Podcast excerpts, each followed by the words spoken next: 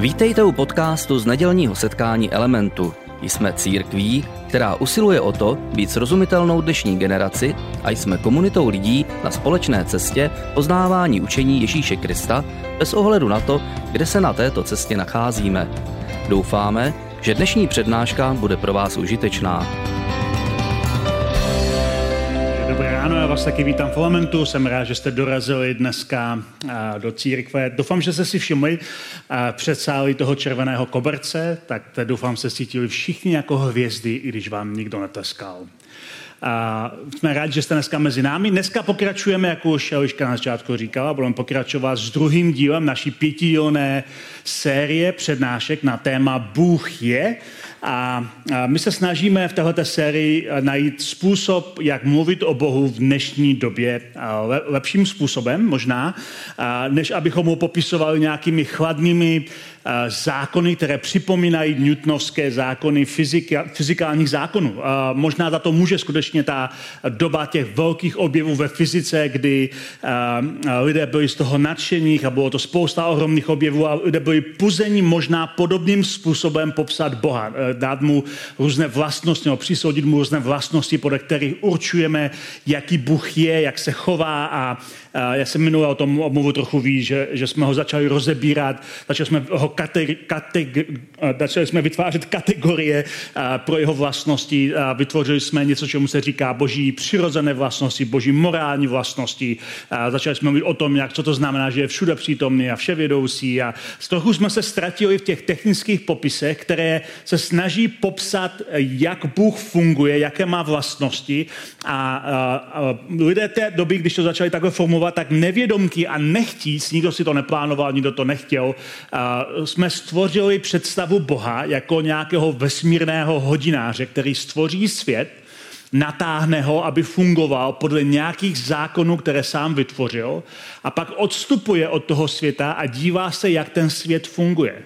Vypadá to jako, jako by svět se řítil určitým samospádem a Bůh to pozoruje zvenčí a konec konců takhle někdy mluvíme o zázracích. Eh, zázraky chápeme v tomhle eh, obrazu Boha, chápeme zázraky jako, že Bůh se dívá zvenčí na svět, který se řídí určitým samospádem podle těch zákonů, které on stvořil a když je potřeba, tak tam jako zasáhne, přeruší ty zákony, zruší jejich platnost, něco udělá a pak se zase stáhne. Takhle vnímáme často, že fungují zázraky a vnímáme to jako nadpřirozený zásah do přirozeného běhu věcí. Ale dneska nebudu mluvit o zázracích, ale takhle přesně jsme stvořili ten obraz Boha, který je vzdálený a který zasahuje do světa zvenčí, když je to potřeba. A díky tomu nám úplně vymizela z naší představivostí, z toho, jak mluvíme o Bohu, představa vztahového Boha, který všechno udržuje svojí láskou, který ten svět napájí svoji životodárnou mízou, který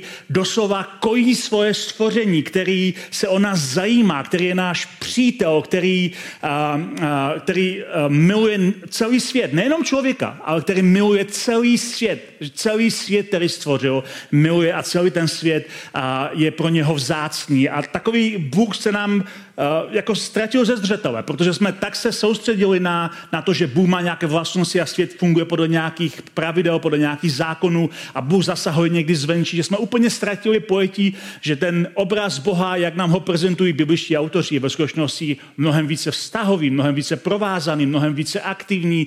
Bůh se nikdy nevzdálil ze svého světa. My jsme si říkali minule, že Ježíš nám představuje Boha určitými obrazy, které jsou silně vztahové. Mluví o svém otci jako o ab, Abba. Používá to slovo Abba, které přesným překlad není otec, ale tatínek. A tatínek zní trochu lépe než otec. Když řekneme, tohle je můj otec, tak je to technický popis věci, je to můj otec, ale a, tatínek zní více mile, nebo zní to víc vztahově. Tatínek je někdo, kdo se o mě zajímá. Je těžké říct o někom, a někteří z vás možná jste měli a, otce, kteří byli a, násilní nebo vás nějak zneužívali a je pro vás těžké si představit Boha jako otce.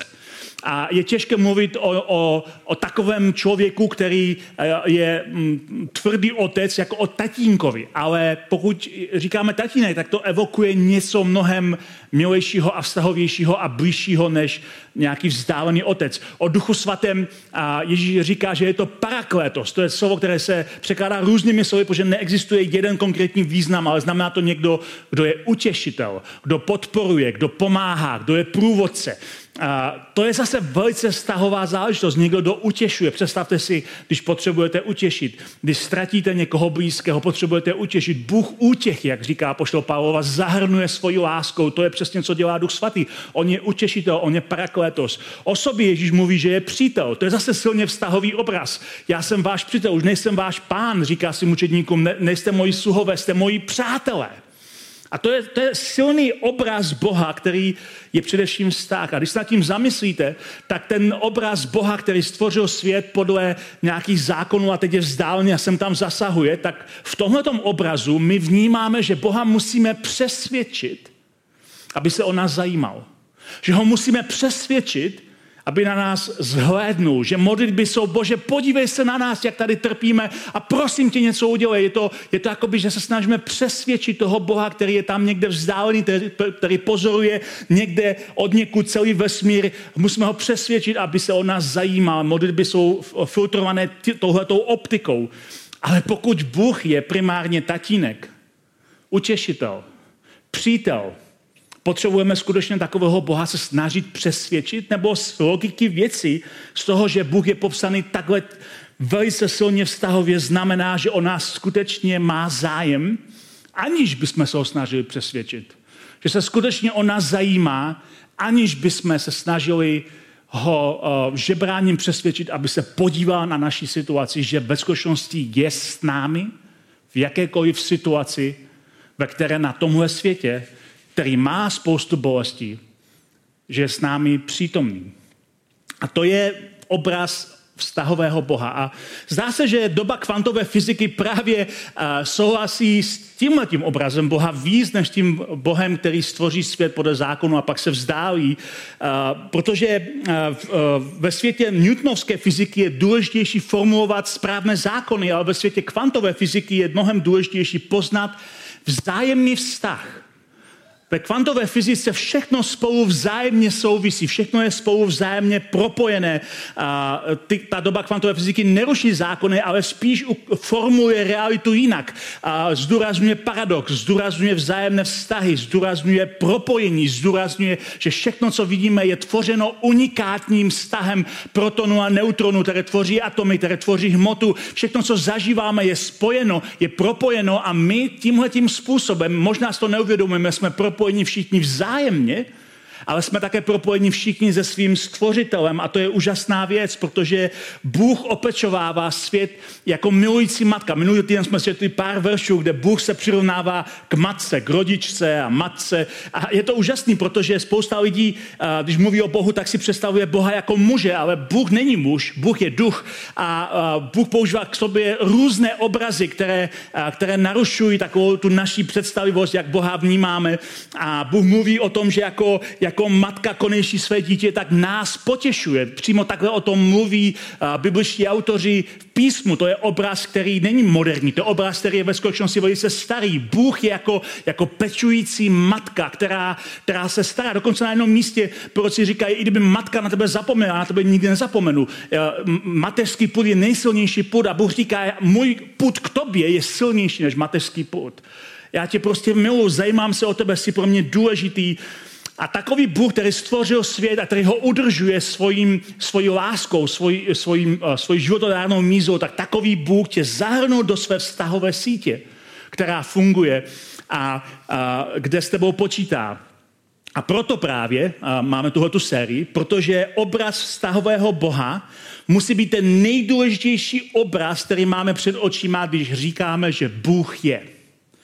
Cokoliv řekneme o Bohu, Bůh je tak musíme mít před očima, že Bůh je primárně a především vztahový Bůh a že to, jak se projevuje, je skrze vztah. Ale říkali jsme si, že problém eh, s tím tvrzením Bůh je vztah je, že vztah je silně subjektivní záležitost. Každý z nás vnímá vztah jinak.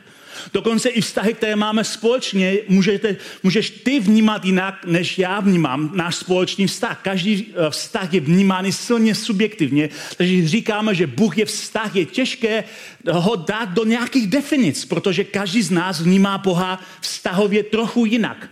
A proto jsme si říkali minulý týden, že nejlepší by bylo, kdybychom popsali uh, vztahového Boha v tom, jaký vztah má ke svému stvoření, jak, jak uh, pracuje s námi, uh, jak uh, jedná s námi. A říkali jsme si, že proto budeme v této sérii mluvit o tom, že uh, v Kristu nám Bůh ukazuje Boha jako stvořitele, spasitele, léčitele a průvodce a my budeme mluvit o něm tímhle způsobem, ale s přihlednutím na to, že Bůh je primárně vztah. A dneska, jak už jste slyšeli, začneme tím, že se podíváme na to, co to znamená, když říkáme, že Bůh je stvořitel. A když říkáme, že Bůh je stvořitel, logicky bychom si mohli říct, takže začneme v Genesis, protože kniha Genesis je, je příběh, je to báseň o stvoření. První a druhá kapitola a třetí kapitola je tam báseň o stvoření. Bohu, když mluvíme o tom, že Bůh je stvořitel, kde jinde bychom měli začít mluvit o Bohu, než na začátku Bible, která je celá o stvoření. A právě proto uh, tam dneska nezačneme. Protože my potřebujeme pochopit jednu důležitou věc, že, uh, no jsem o tom mluvil, my Boha chápeme primárně skrze Krista. Ježíš byl nato, natolik velkým zjevením toho, jaký Bůh je, že jeho první následovníci, jako třeba Jan ve svém evangelu, napsali, že předtím, než přišel Ježíš na tenhle svět, tak jsme nikdy Boha opravdu nechápali. Nikdy jsme opravdu nechápali, jaký Bůh doopravdy je. Nikdy jsme nechápali, co to znamená, když o sobě říká různé věci skrze proroky nebo jiné autory těch starozákonních spisů. My jsme ho nikdy nemohli pochopit dokonale, ale když jsme se potkali s Kristem, tak jsme pochopili, jaký Bůh doopravdy je, protože Bůh je jako Ježíš, vždycky byl jako Ježíš, nikdy nebyl jiný než je Ježíš. A když se podíváme na Ježíše, víme přesně, jaký Bůh je a proto se podíváme na to, jak Ježíš mluví o Bohu stvořiteli, co na něm vypichuje, co je pro něho důležité, protože to je důležitější pro nás než příběh Genesis. To, jak Ježíš vnímá a Boha stvořitel, jak o něm mluví, je důležitější než přesně, jak to popsal ten autor v knize Genesis. A dneska si budeme vyprávět jeden příběh z Evangelie, který má silnou, řekněme, takovou stvořitelskou symboliku protože je to příběh z Evangelii, ale odkazuje se na ten příběh z Genesis. A možná začnu jenom tím, že řeknu, že ten příběh se odehrává v sobotu, což pro většinu z vás jako fajn, jako tak každý den je nějaký den, ale pro Židy to je samozřejmě mnohem důležitější den. Židé věřili, eh, že eh, jejich systém, eh, který ve své době byl naprosto unikátní, a to je systém, že šest dní pracovali a jeden den odpočívali, že tenhle ten systém má svůj původ právě u stvoření. Oni, Genesis o tom takhle mluví, že Bůh stvořil svět za šest dní a teď dneska nemluvíme o tom, jak dlouhé ty dny byly, jestli to máme chápat doslovně jako 24 hodinové dny, 24 hodinový den je těžké chápat v prvních dnech stvoření, protože slunce bylo stvořeno až třetí nebo čtvrtý den, takže první dny určitě nemohli se řídit podle slunce, ale to je úplně jedno, na to dneska tohle není naše téma. Nicméně Židé věřili, že, uh, že uh, v tom, tom stvořitelském záměru Bůh stvořil svět za šest dní a sedmi den si odpočinul a proto vnímali, a možná to píše ve svých spisech, že ten sedmý sváteční den má být svatý den odpočinku právě proto, že Bůh odpočinul sedmý den. A, a celý ten systém byl naprosto unikátní, protože žádný jiný národ době, kdy Izrael tohle praktikoval, nic takového nemá.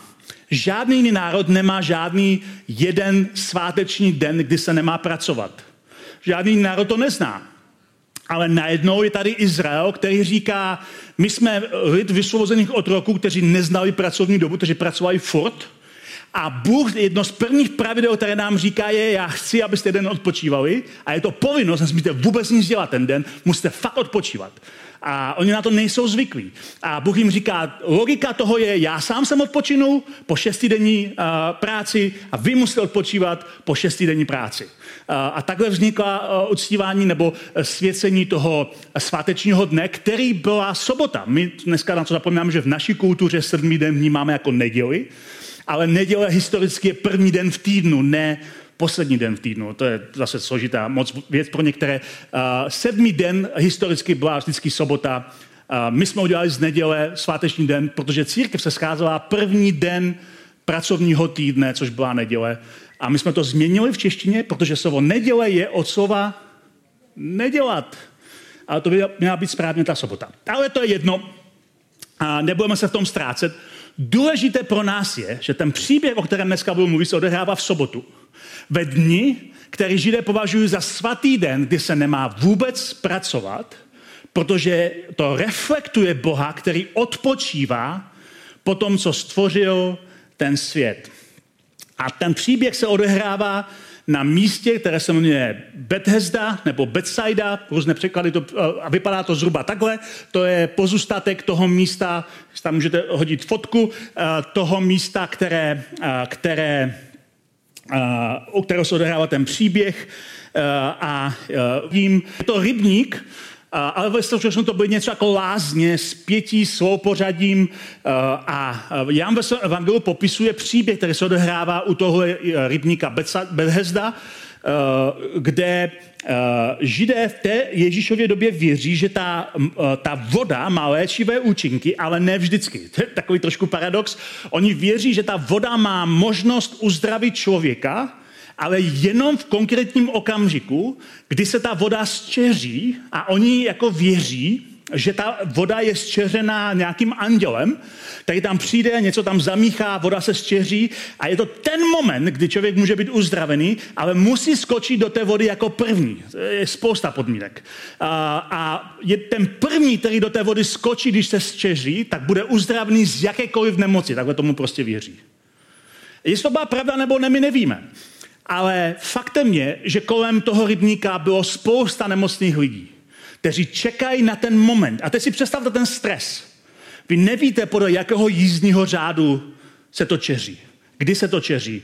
Kdy tam jako nějaký anděl přijde? Nevíte vůbec nic. A musíte být neustále ve střehu. Nemůžete si zdřímnout, protože když si zdřímnete zrovna v okamžiku, kdy je to čeření vody. Jste v neustálém stresu, potřebujete pomoc, aby vám někdo třeba vás pohlídal, že to štěře vás tam prostě hodil, cokoliv, ale je to strašně stresová situace. A Ježíš naštíví uh, ten rybník Becezdálný kousek od chrámu, kde byl chrám tehdy židovský v Jeruzalémě, takže Ježíš naštíví to místo a vidí tam spoustu těch nemocných lidí a všimne tam jednoho člověka, jednoho muže, o kterém Jan říká, že to byl člověk, který byl chromý 38 let. Dost dlouhá doba. 38 let je chromý. A Ježíš se optá, chceš být zdravý? A ten, ten člověk mu říká, hrozně rád, proto jsem tady. Problém je, říká Ježíšovi, že já e, nemám nikoho, kdo by mi pomohl. Takže vždycky se to štěří, než já se jakoby tam jako dokutálím, protože jsem chromý, tak už tam někdo skočil přede mnou. A já nikdy nejsem ten první. Já to nikdy nestihnu dřív. A je to prostě strašný problém, protože já vůbec nevím, co mám dělat. A Ježíš mu říká, vezmi si své lehátko a běž. A ten muž, který před 8 let se nemůže pořádně hejbat, najednou zkusí, jako to fakt jde. A postaví se na nohy, možná se mu trošku klepou, jako po třetí, osmi letech, a, a fakt to funguje. A Ježíš mezi tím odejde. Jako, jako by se nic nestalo, chápete to? Jako kupuješ párek v rohodíku a odejdeš. Ježíš uzdraví toho člověka a odejde, ztratí se v davu. Doslova tam Jan říká, Ježíš se ztratí v davu. A ten muž říká, vůbec neví, co se stalo, kdo ho uzdravil, ale vůbec neví, co se stalo. Takže zbaví to svoje lehátko, dá ho pod paží a jde, jak mu Ježíš říká. A to je příběh, do kterého se vnoříme. To je moment, kdy si ho všimnou i ti židovští šéfové náboženští, protože, jak říkám, ten, ten sobotní zákon, že musíme dodržovat pravidla, je tak důležitý, že se z toho původně skvělého nápadu, hele, banda otroků, kteří nikdy neodpočívali, já vám dám den v týdnu, kdy budete odpočívat, povinně, tak se z toho stane zákon, který trestá ty, kteří udělají něco dobrého v sobotu.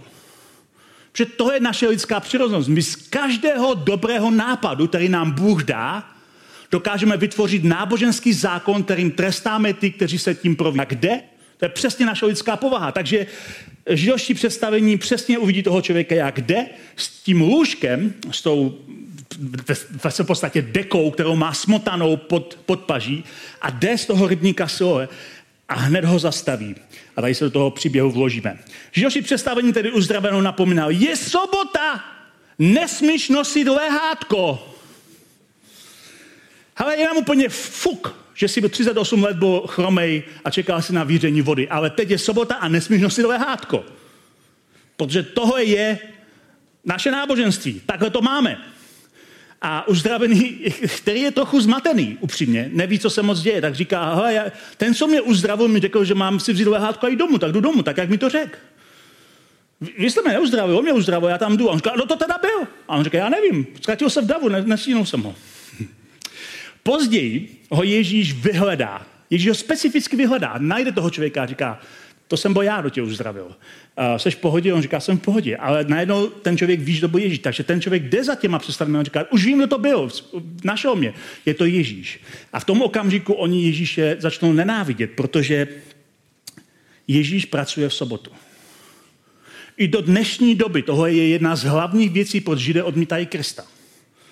Četl jsem knížku rabina Nausnera, který, který vysvětluje, že důvod, proč Židé nemůžou přijímat Krista jako spasitele, je, že Ježíš ruší sobotu. To je její hlavní důvod. Je to zákon, který nám Bůh dal a Ježíš se tváří, jako by neexistoval. To je ten hlavní důvod.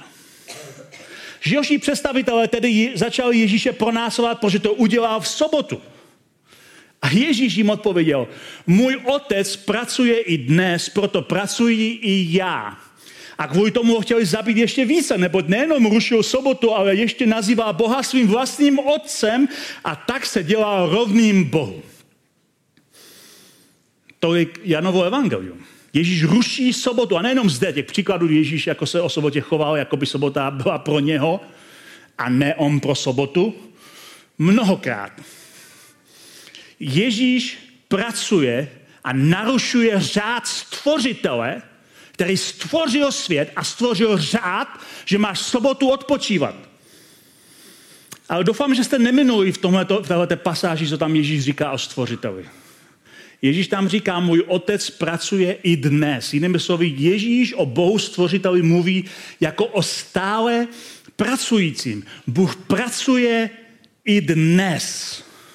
A dokonce v té pasáži, kdy Ježíš říká, že Bůh je stále pracující, tak později v té pasáži říká, že eh, on má tak natolik specifické místo u Boha, že jenom jemu Bůh ukazuje, co všechno hodlá udělat příště. Že Bůh pořád pracuje, že Bůh pořád pracuje i dnes pracuje. A to by nás mělo překvapit, protože z toho obrazu z Genesis, v tom obraze v Genesis máme obraz Boha, který stvořil svět a šel odpočívat který od té doby jakoby pořád odpočívá. V Genesis to je napsáno v druhé kapitole. Sedmého dne Bůh dokončil dílo, na němž pracoval. Sedmého dne odpočinul od veškeré práce, kterou dělal. Bůh sedmý den požehnal a posvětil jej, neboť v něm Bůh odpočinul od všeho díla, které vykonal, když tvořil. Všechno to vypadá, že Bůh stvořil svět, a pak odpočívá. Od té doby odpočívá, pozoruje ten svět. Takhle přesně si představujeme Boha v té newtonovské fyzice jako vzdáleného Boha, který pozoruje svět, který stvořil. Ale podle Ježíše, který je naším hlavním zjevením o tom, jaký Bůh je, Bůh nikdy nepřestal tvořit. Bůh nikdy nepřestal pracovat. Bůh pracuje i dnes. Bůh pracuje i dnes. Bůh pracuje právě teď. Bůh pracuje neustále. A to je zajímavá věc. A pracuje proto, že jeho odpočinek není věčný. A pracuje proto, že práce není prokletí. Nebo možná bychom mohli říct, práce by neměla být prokletím. Opravdová práce je projev tvořivosti a jestli jsme stvořeni k božímu obrazu, práce je něco, co nás naplňuje, co vytváříme. A je to hrozně důležitá věc, abychom pochopili, že Bůh neustále pracuje a tvoří. Zkusme to možná říct trošku jinou, jinou větou. Já vám dám minutku, aby se na, na ní zamysleli. No, možná ne celou minutku, možná to nemáme tolik času. Vteřinku. Otázka, na kterou si musíme odpovědět. Je Bůh stvořitel, protože stvořil svět? Nebo stvořil svět, protože je stvořitel? Možná si řeknu, že to je celku jedno, ne? Je to jako, ne, je to důležitá otázka. Pokud my říkáme, že Bůh je stvořitel, protože stvořil svět, tak to evokuje určitou představu Boha.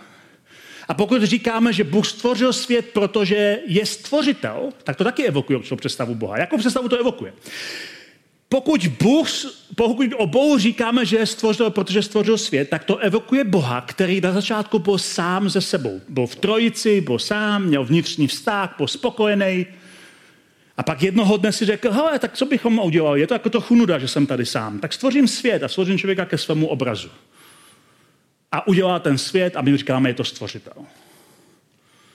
Ale pokud byl Bůh vždycky stvořitel a vždycky tvořil, pak to znamená, že Bůh nemůže netvořit. Je to v jeho povaze neustále něco tvořit, je to v jeho povaze něco vytvářet.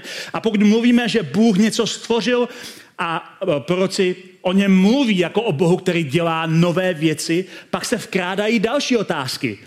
Je náš svět jediný svět, který Bůh stvořil? Co všechno jiného ještě Bůh stvořil a co všechno jiného ještě Bůh tvoří? Co Bůh tvoří dneska? To jsou zajímavé otázky a možná vás to zaskočí, protože v naší představivosti o stvoření my někdy mluvíme o tom, že Bůh stvořil dokonalý svět a e, jednoho dne ho obnoví do dokonalého světa a vlastně teď se to snaží tak nějak jako lepit pohromadě, aby to vydrželo, než to nastane ta velká obnova tomu dokonalému světu. Ale doufám, že nebude pro některé z vás znít jako trochu rouhání, já se tomu dostanu za vteřiku, ale, ale uh, autor Genesis, kdokoliv to napsal, tak říká, že Bůh stvořil dobrý svět. Ale nenutně dokonalý. O dokonalosti tam není jediné slovo. A dokonce ten autor, který to Genesis napsal, si pohrává se stejnou myšlenkou přímo on sám. Jestli vám to přijde, že to je trochu jakoby, hele, to je trochu na hraně říct, že ten svět nebyl dokonalý, tak autor Genesis to říká. Autor Genesis říká, že jako, jako furt tam byl prostor pro vylepšení. Jestli jste někdy něco tvořili, a cokoliv jste tvořili, jestli jste třeba napsali knihu, nebo upekli dort, nebo malovali obraz, skladali píseň, jestli jste kdykoliv cokoliv vytvořili svoji činnosti, tak možná tomu máte podobný přístup jako já. Já když napíšu knihu, napsal jsem jich několik, ty staré už nespomínáme, ta poslední je pořád tady, uh, ale můžu vám říct jako autor knihy, jak to vypadá. Když napíšete knihu a ta kniha teď jde do toho kolečka, toho vydavatelství, než se to prostě vydá, tak vy už v tom momentě, kdy už na tu knihu nemáte vliv, protože ta kniha už jako jde jinýma kolečkama, než je u vás, tak vy jako autor si říkáte, no toho jsem tam mohl možná vylepšit, tohle jsem tam možná neměl psát takhle, tohle jsem tam možná mohl ještě vysvětlit trochu lépe. Máte pocit, že to chce vylepšit ta kniha, máte takové nutkání to ještě jako dodělat, ale už, už, je to, už je to pryč, už je to od vás pryč, nemůžete to dodělat, můžete to dělat další vydání. A toho jsem dělal u těch některých svých starých knih, že jsem dělal každý, pokaždé takové jiné vydání, že ta knižka v pátém vydání byla úplně jiná než, než v prvním vydání. Ale to je prostě kreativní proces. Proč si myslíte, že Bůh to má jinak? Že Bůh všechno udělá a všechno je okamžitě přesně jak chce. Protože Bůh je Bůh, Bůh je dokonalý, to je naše představa. Ale odkud jste vzali tu představu té dokonalosti, že to znamená, že udělá všechno na poprvé dokonalé? Kde se to vzalo? Kde jinde se to vzalo než v newtonovské fyzice? Autor Genesis říká, že na začátku, když Bůh stvořil ten svět, ten sedmý den si odpočnul od veškerého díla, o kterém řekl, je to dobré. A když stvořil člověka šestý den, tak řekl, je to velmi dobré. A odpočinul si od díla. A poté, co autor Genesis říká, že Bůh odpočinul od svého díla, tak poté v té kapitole říká, hospodin Bůh také řekl, není dobré, aby člověk byl sám, opatřil mu rovnocenou oporu. Chápete to? Bůh stvořil celý svět, v naší představě dokonalý, A poté, co celý svět stvořil, odpočinul od svého díla a teď se dívá, jak tam funguje. Člověk mezi tím stihnul pojmenovat všechna zvířata. To nebyla úkol na jeden den, vám můžu říct. Tím pojmenovat všechna zvířata. To mohlo trvat stovky, tisíce let, my nevíme, jak dlouho to trvalo. Každopádně Bůh to celou dobu jako nějak s tím opozoruje, s Adamem komunikuje, prochází se v ráji spolu s Adamem. A pak si Bůh říká, to není dobré. Bůh sám o svém stvoření, zkuste se nad tím zamyslet, Bůh sám o svém stvoření říká, že přece jenom na svém stvoření našel něco, co není dobré. A to je lidská samota. A proto se rozhodne, že člověku stvoří rovnocenou oporu, proto vytvoří ženu a přivede ji k Adamovi. Bůh stvořil, Bůh odpočinul a Bůh se vrátil k práci. Protože Bůh neustále pracuje. Bůh neustále pracuje. Všichni se nad tím zamyslíme, tak i na začátku eh, toho příběhu o stvoření to vypadá, jako by Bůh pracoval s materiálem, který si předem připravil. Jak jako umělec, když něco tvoří, tak si připraví matroše, udělá si, udělá si konkrétní, uh, konkrétní prostě stavební bloky, připraví si to a přesně tak o tom mluví Genesis, jako, jako že Bůh pracuje s něčím, co už je, co stvořil předtím, než se pustil do toho, co dělá teď. Bůh neustále pracuje. A je to naprosto v pořádku. Jen si zamyslete nad tím, jak Bůh pracuje. Ten příběh Genesis, ta básenost stvoření je tak jako nevyrovnaná trošku. Jo? Na začátku prvních pár dní Bůh dělá pár makrověcí. Jo? Stvoří, jeden den stvoří nebe a zemi. To je jako všechno. A pak šestý den tvoří úplně všechno, jako všechny zvířata, floru a faunu a člověka. Jako ta šestý den byla makačka, ale první dny to bylo takové jako pár makrověcí. Proč si to nenaplánoval? Protože možná naše chápání toho kreativního procesu je trochu chybné. Takže co dělá Bůh právě dnes? Bůh dělá spoustu věcí. Izáš, prorok Izáš, kterého jsme citovali minule, jeden z nejúžasnějších proroků ve starém zákoně, říká, cituje Boha, kde říká, hle, já činím novou věc a ta klíčí právě teď. Vy to nevíte? Takže se jako ten prorok říká, jako, hele, vy to nevíte, jako Bůh říká, já dělám nové věci právě teď.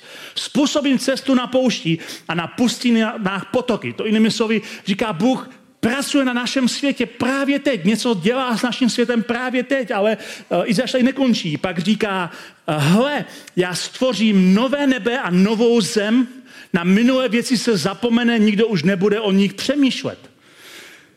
My mluvíme o tom, že se Ježíš vrátí, obnoví svět. A Izáš tady říká, ale Bůh říká, to nebude jenom prostá obnova, to bude jako úplná nová tvorba. Já stvořím nový svět a nové nebe a novou zemi a nikdo si nespomene na to starý, to bude, nové bude ještě lepší. Dělá něco nového. A Ježíš konec konců sám říká, když odchází od svých učedníků, že odchází, aby jim připravil příbytky. To neznamená, že Ježíš staví sídliště. Eh, jestli si představujete, že když Ježíš říká vám, připravím příbytek, že Ježíš teď staví nějaký mega sídliště, kde se všichni vejdeme. Ale že pracuje na světě, na tom novém světě, o kterém Izáš mluví, že ho Bůh tvoří, aby pohltil ten starý svět. Takže v Janovi říká Ježíš, jdu, abych vám připravil místo, až odejdu a připravím vám místo. Zase přijdu a vezmu vás k sobě, abyste i vy byli tam, kde jsem já. Bůh teď připravuje ten svět, který pohltí ten svět, který tolik strádá bolestí a hříchem a smrtí, jako strádá náš svět. A proto je logické, že díky Kristu vnímáme Boha jako stvořitele, který vždycky tvoří nové věci, protože vždycky byl stvořitel a vždycky bude stvořitel. A protože tvůrce tvoří tvůrce, tak nás stvořil, abychom reflektovali jeho stvořitelský, uh, jeho stvořitelskou genialitu a tvořili dobré a pěkné věci. A to je moje poselství dneska pro vás. Bůh podle Ježíše stále pracuje. I dnes pracuje. Ve tvém životě pracuje. To znamená, že Bůh nikdy radost chybí v událostech tvého života, ať jsou jakkoliv těžké, nebo jakkoliv radostné. Bůh v nich nechybí, Bůh, se, Bůh je v nich. To neznamená, že všechny věci působí Bůh, neznamená, že všechno se děje podle jeho plánu, neznamená to, že všechno se děje z nějakého důvodu. Náhodilosti světa jsou vždycky realitou a Bůh je nám ale v nich blízko, ať už ho cítíme nebo ne.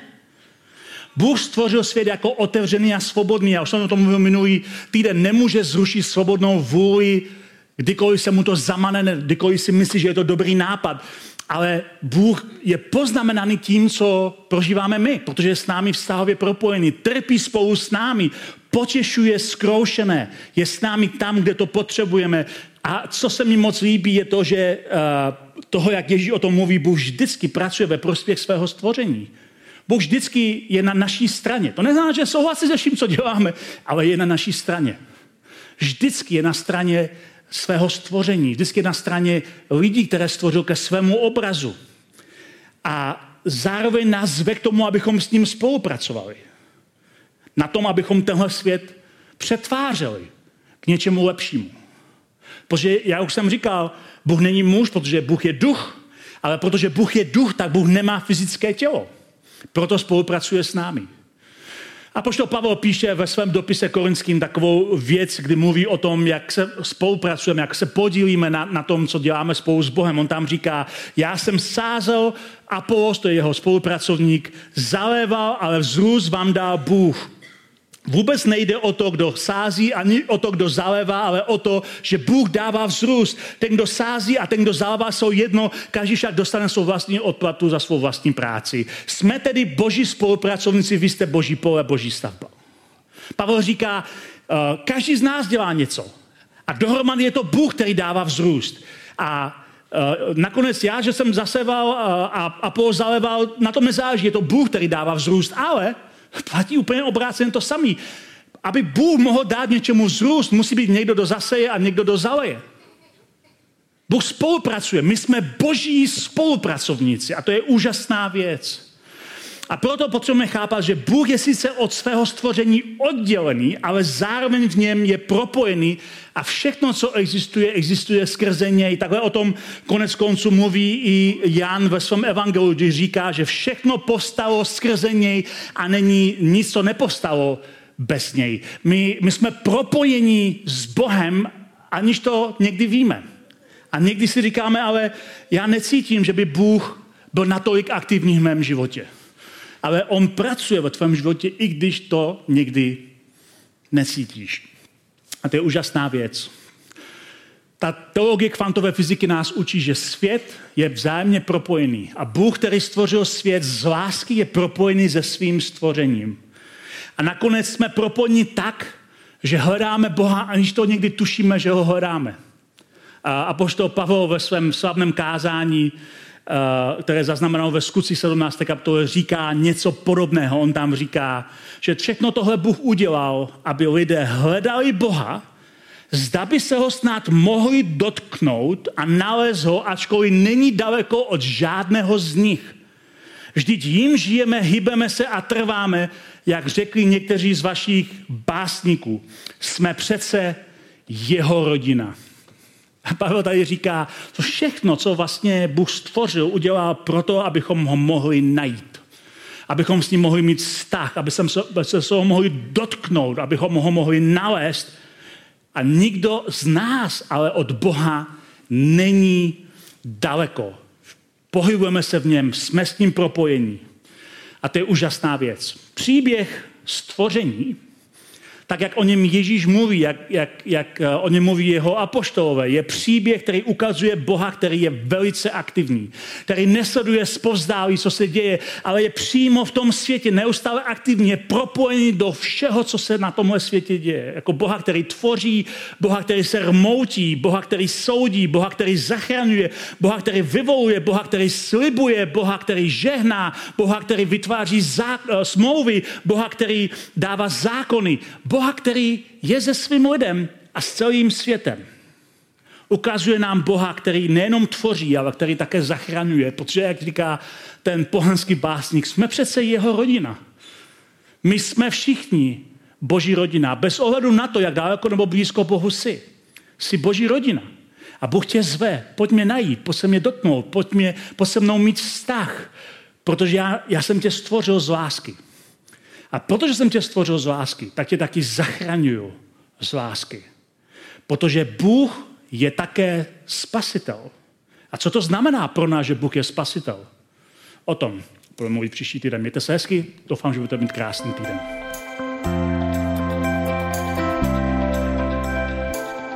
Děkujeme za poslech přednášky z nedělního setkání Elementu. Budeme rádi, když nás navštívíte také naživo, a to každou neděli od 10 hodin ráno v kině Biocentrál v Hradci Králové. Být na místě přináší větší zážitek, výbornou hudbu a přátelskou atmosféru, Více informací o našich aktivitách najdete na webu element.cx nebo na Facebooku Element Hradec. Těšíme se na vás.